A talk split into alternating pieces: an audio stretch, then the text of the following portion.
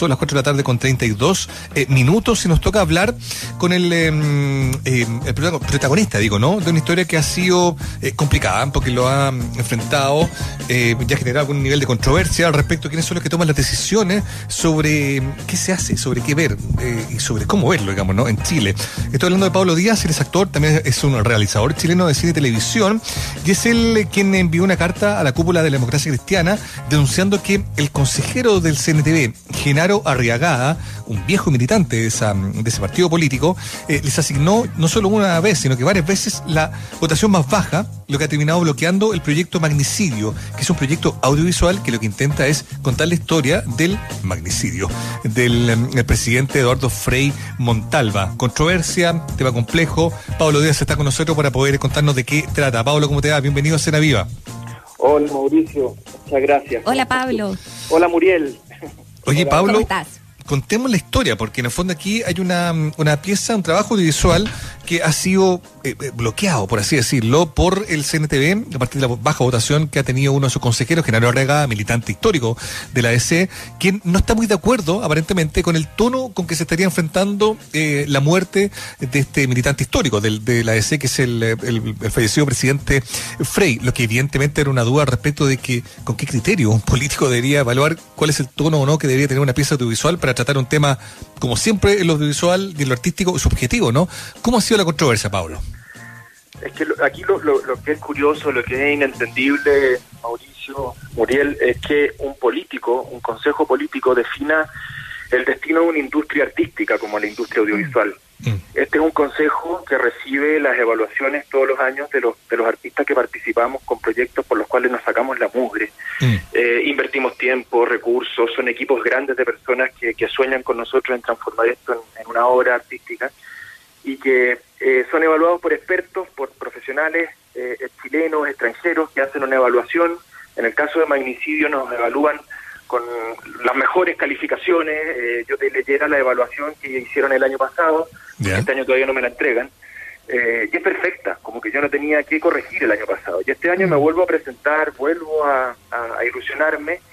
Por segundo año consecutivo perdemos por un, razones políticas, porque mm. estos señores no leen los proyectos, estos señores son nombrados a dedo entre cuatro paredes, entre, entre el Ejecutivo y el Parlamento representan intereses políticos, son todos políticos, son como premios de consuelo que les dan a estos consejeros, generalmente son candidatos que no ganan elecciones mm. y que como son operadores de partidos tradicionales, les dan, se reparten el chancho, como dicen en el campo. Entonces es muy mm. frustrante que repartan 6 millones de dólares eh, todos los años, eh, sin tener conocimientos eh, técnicos, artísticos, profesionales, y, y, en el caso particular de magnicidio, es muy, eh, muy, eh, ¿cómo decirlo?, muy binario, muy, muy, muy polarizado, porque todos los consejeros de sensibilidades de izquierda, de centro izquierda, le dan la máxima votación, los de derecha o centro derecha no le dan un voto, o sea, el proyecto es bueno, bueno, bueno para un grupo de gente y es malo, malo, malo, malo para el otro grupo de políticos. Eh, y Genaro Reagada, que es el consejero político, que lo nombra la democracia cristiana, y si él no llegó ahí por sus competencias artísticas, ni, ni intelectuales, ni nada. Llegó ahí porque la democracia cristiana le dijo a través de los senadores demócratas cristianos al presidente de la República que nombraran a Genaro Regada. End of the story. O sea, eso es así. Entonces, que el consejero demócrata cristiano no, no apoye eh, un proyecto que viene con la máxima votación de todos los consejeros políticos de su sector, o del que uno esperaría que su sector, es, es muy extraño. Entonces yo, muy frustrado como artista, como creador de esta mm. obra que, que, ha tenido las mejores calificaciones, hemos quedado eh, clasificados en mercados internacionales. Yo digo, mientras Genaro Arriagada y los políticos estén en el Consejo Nacional de Televisión, Magnicidio nunca va a ganar. Pero es que eso es, bastante grave desde, desde, otro, desde otros puntos de vista, Pablo, porque finalmente eh, es lo que dices tú, tiene que ver con eh, quiénes son las personas que quedan ahí eh, también en, una suerte de calidad casi de jurado, ¿no? Finalmente ante los proyectos. Genaro Arriagada dijo en la prensa que tenía dudas de la pertinencia para la propia memoria del presidente Frei Montalva de ser tratada su muerte como un thriller. O sea, ¿cómo, ¿cómo, tú eh, trates, por lo demás, una, una, una historia? le contestó, perdona, en Tolerancia Cero, que en ese en ese sentido no se podría haber hecho JFK de Oliver Stone. O sea, pues nada. o sea, ¿En qué momento Genaro Arragada se transformó en un productor ejecutivo audiovisual? Claro. O en un guionista o en un artista y dejó de ser un político que está ocupando ahí un cargo ¿En qué momento se convirtió además en supervisor del, estilo en particular que debe tener una mirada sobre algo que, además le debería competir a él como militante? Mira, para poner en contexto. Es insólito. Tú anunciaste esto, Pablo, el, en agosto del 2018, el proyecto Magnicidio, eh, que, que, está, que es una historia que está basada en la investigación que emprendió la Carmen Frey, ¿no? Sobre la muerte de su padre en el año 82. Esto, bueno, partió bien y en el fondo ya van dos años en que al, al revisar a los consejeros cómo votan, ahí está Genaro Regada siempre eh, con una puntuación mínima, bloqueando la posibilidad de que ustedes puedan acceder a más fondos, derechamente, ¿no? Para poder sacar adelante el proyecto, digamos, ¿no? Los consejeros, Catalina Parot, que es la presidenta, que es de derecha, y todos los consejeros de derecha no le dan ni un voto al proyecto. A ver, el CNTV funciona que los evaluadores técnicos, eh, los expertos, los profesionales hacen evaluaciones. Imagínate que llegan como mil, mil proyectos cada año el CNTV. Y pasan a la final muy poquito. ¿Ya? Muy, muy, mm. muy poquito y pasan con una evaluación que hacen expertos de la industria audiovisual. Mm. Entonces, todos los que llegan a la final son proyectos que ya vienen, digamos, bien trabajados, que tienen una buena puntuación. Y los que deciden en el Consejo son estos políticos que se, eligen entre cuatro paredes, entre ellos mismos, como premio consuelo, te digo yo. Y son los que, los que definen finalmente quiénes ganan o quiénes no ganan. Claro. Y aquí la derecha entera, la derecha entera bloquea el proyecto, lo cual uno puede entender que dentro de las razones políticas es algo entendible, aunque es, de, es deschavetado, pero, pero que Genaro Regada, eh, que es de la, del partido de Frei Montalva... Eh, pero mi pregunta es, Pablo, para entenderlo, eh, eh, eh, evidentemente es necesaria la plata, digamos, para poder levantar un proyecto, siempre un proyecto genera dinero, digamos, ¿no? Pero, pero el hecho de que a ti no te llegue este fondo hace que el, proyecto quede congelado, eso es lo que yo quiero saber, entender bien, en el fondo, de qué manera perjudica el proyecto esto de que se haya, sido bloqueado con el fondo del CNTV. Básicamente, la industria audiovisual en Chile es muy precaria y esto es una subvención. Lo que hace el, lo que hace el Estado de Chile a través del fondo CNTV y el fondo audiovisual y la Corfo es subvencionar industrias que si no tienen este pequeño aporte, son proyectos que nacen a pérdida, que nacen con pérdida financiera. Entonces, este, esto marca la diferencia. Eh, porque de lo contrario yo puedo hacer magnicidio. Sin embargo, magnicidio tiene un costo alrededor de 200 mil dólares por capítulo para poder hacerla con el estándar internacional. Si quiero ser yo para que esta, esta serie de viajes se pueda estrenar ojalá en, en, alguna plataforma como Netflix o como Amazon. Entonces, eh, y el mercado chileno no paga 200 mil dólares por capítulo. Es imposible. O sea, la televisión abierta hoy día te está dando 5 millones, 10 millones de pesos como mucho por episodio. Entonces, es imposible hacerla sin una subvención del Estado. Eh, eso, la mayoría de las series chilenas buenas que han viajado, La Jauría, eh, los archivos del Cardenal, etcétera, eh, los 80, mm. etcétera, todas vienen con el CNTV detrás por la razón que te digo, porque necesitamos este, este apoyo del Estado para poder hacerlas con un buen valor de producción. Sí, sabemos que los montos son eh, son súper altos en audiovisual, eh, son los fondos más altos, de hecho, acá en el país y, y, y, bueno, el, internacionalmente también eh, es, de esa manera, ¿no? competir en esas industrias. Ahora, lo que a mí me, me, pasa con este caso también, Pablo, yo no sé si, si ustedes están manejando quizás otra, otra forma de llegar, es las acciones a las que debieran llegar, no debieran eh, quizás apuntar no solo a la denuncia, sino que a cambiar este sistema, porque no puede ser que estos bloqueos políticos sigan ocurriendo. Así es, Muriel. Para industria es el, tema de fondo.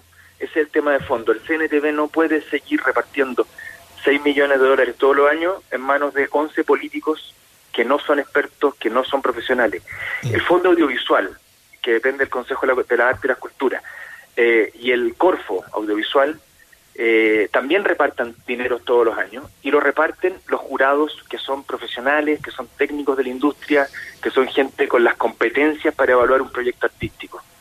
Ese es mi, ese, ese, es mi tema de fondo y es lo que yo creo que Magnicidio saca a la luz, pero el tema de fondo es que si quieren los políticos seguir en el CNTV viendo las denuncias que hace la gente en la televisión y controlando, qué sé yo, el espectro radiomagnético de la televisión abierta, fantástico, pero que no que no tengan la capacidad de repartir 6 millones de dólares todos los años. Porque, no, eso, eso es en el año 2020 es inentendible y es casi cercano a la corrupción. Oye, hay que decir que Genaro Legada es consejero desde el 2009, fue ratificado, entiendo, en 2015 y ahí está ocupándose cargo y, decidiendo respecto de, de, cuál es el estilo. Habría que preguntarle entonces, parece que antes a, a, a los consejeros, ¿qué estilo, ¿qué estilo le gusta más para ver si eventualmente no tiene alguna opción de poder conseguir algún fondo. La verdad es que es bien insólito. Oye, Pablo, em, me interesa saber si es que tuviste alguna respuesta, primero, de la carta que enviaste a Fochaín, presidente de la AEC, y dos, si es que también me imagino que levantaste algún reclamo al CNTV, ¿tuviste alguna respuesta al respecto también? Es que no, no, hay mucho reclamo, Mauricio, porque son las reglas del juego hoy día. Eh, las reglas de juego son las que tenemos que cambiar. O sea, después de un estallido social, después que vamos a tener una, un, voto a prueba en unos pocos días más para una nueva constitución, el estándar de evaluación del Consejo Nacional de Televisión está completamente obsoleto. Se entendía en la lógica de la transición cuando eh, de manera binominal había que cuidar una frágil democracia, pero hoy, el año 2020, no es tolerable como ciudadano, como artista, y yo creo que en esto estamos de acuerdo todos los productores, todos los actores, todos los artistas, no es tolerable que 11 políticos, además del binominal, porque tampoco están representados los partidos políticos nuevos en el Consejo, además del binominal, estén repartiendo esa millonada de plata todos los años. O sea, no es, no es, no, no, no, no, no, no encaja por ninguna parte hoy después de todo lo que hemos vivido como país. ¿Me entiendes?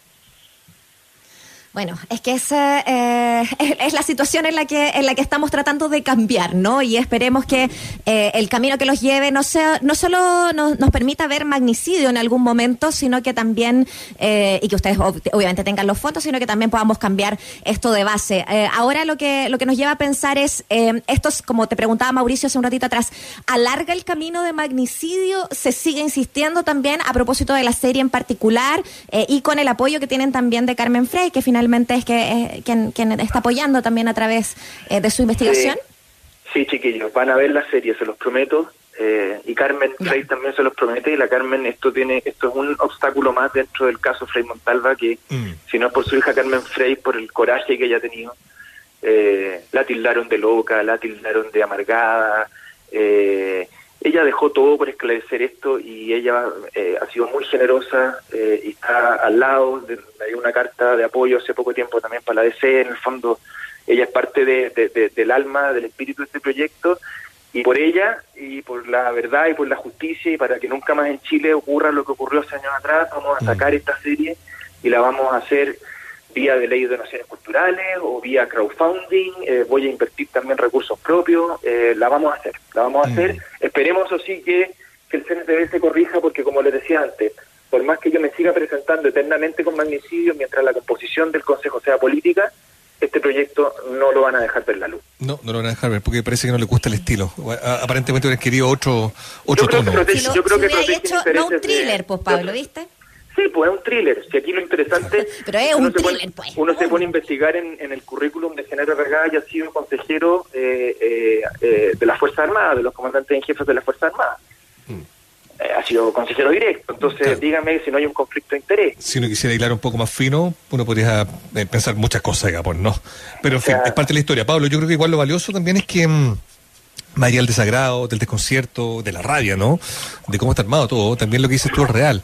Eh, al menos que ojalá todo esto sirva para, para que la gente sepa cómo funciona esta cuestión. Y yo creo que a muchos les pasó también que entienden ahora cómo es que funciona, cómo es que está el cuoteo político también en este tipo de instancias, con políticos que tú, como bien dices, sin querer hablar estrictamente mal de ellos en términos personales, claramente no tienen las competencias para poder evaluar, ¿no? Si un proyecto audiovisual, porque no es algo que conozcan, no es parte de su formación, no es parte de lo que han hecho, son políticos, entonces que tengan que por algún mm, resquicio, por alguna cosa puntillosa respecto del tono, que terminen bloqueando algo que además, en este caso, eh, debería interesarle a él más que nadie, como un militante histórico de la ADC. En fin, a mí todo eso me parece no curioso. Yo podría pensar un poquito más mal si que quisiera. No es tolerable. Hoy día en 2020 que un político frustre el trabajo de un grupo artístico que se ha sacado las mejores notas y que ha ganado concursos afuera y todo, no, no, no es tolerable. O sea, no. estamos full de acuerdo. Estamos en otro Chile. Chile despertó.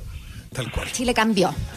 Pablo Díaz, un abrazo y muchas gracias por conversar con nosotros. Qué bueno saber que el, proyecto sigue en pie y que van a seguir ahí en la lucha. Un abrazo. Gracias a ustedes, muchachos, por la difusión y nada, pues ojalá que cambiemos, que sigamos cambiando Chile. Tal cual. Un abrazo grande. Un abrazo. Besos.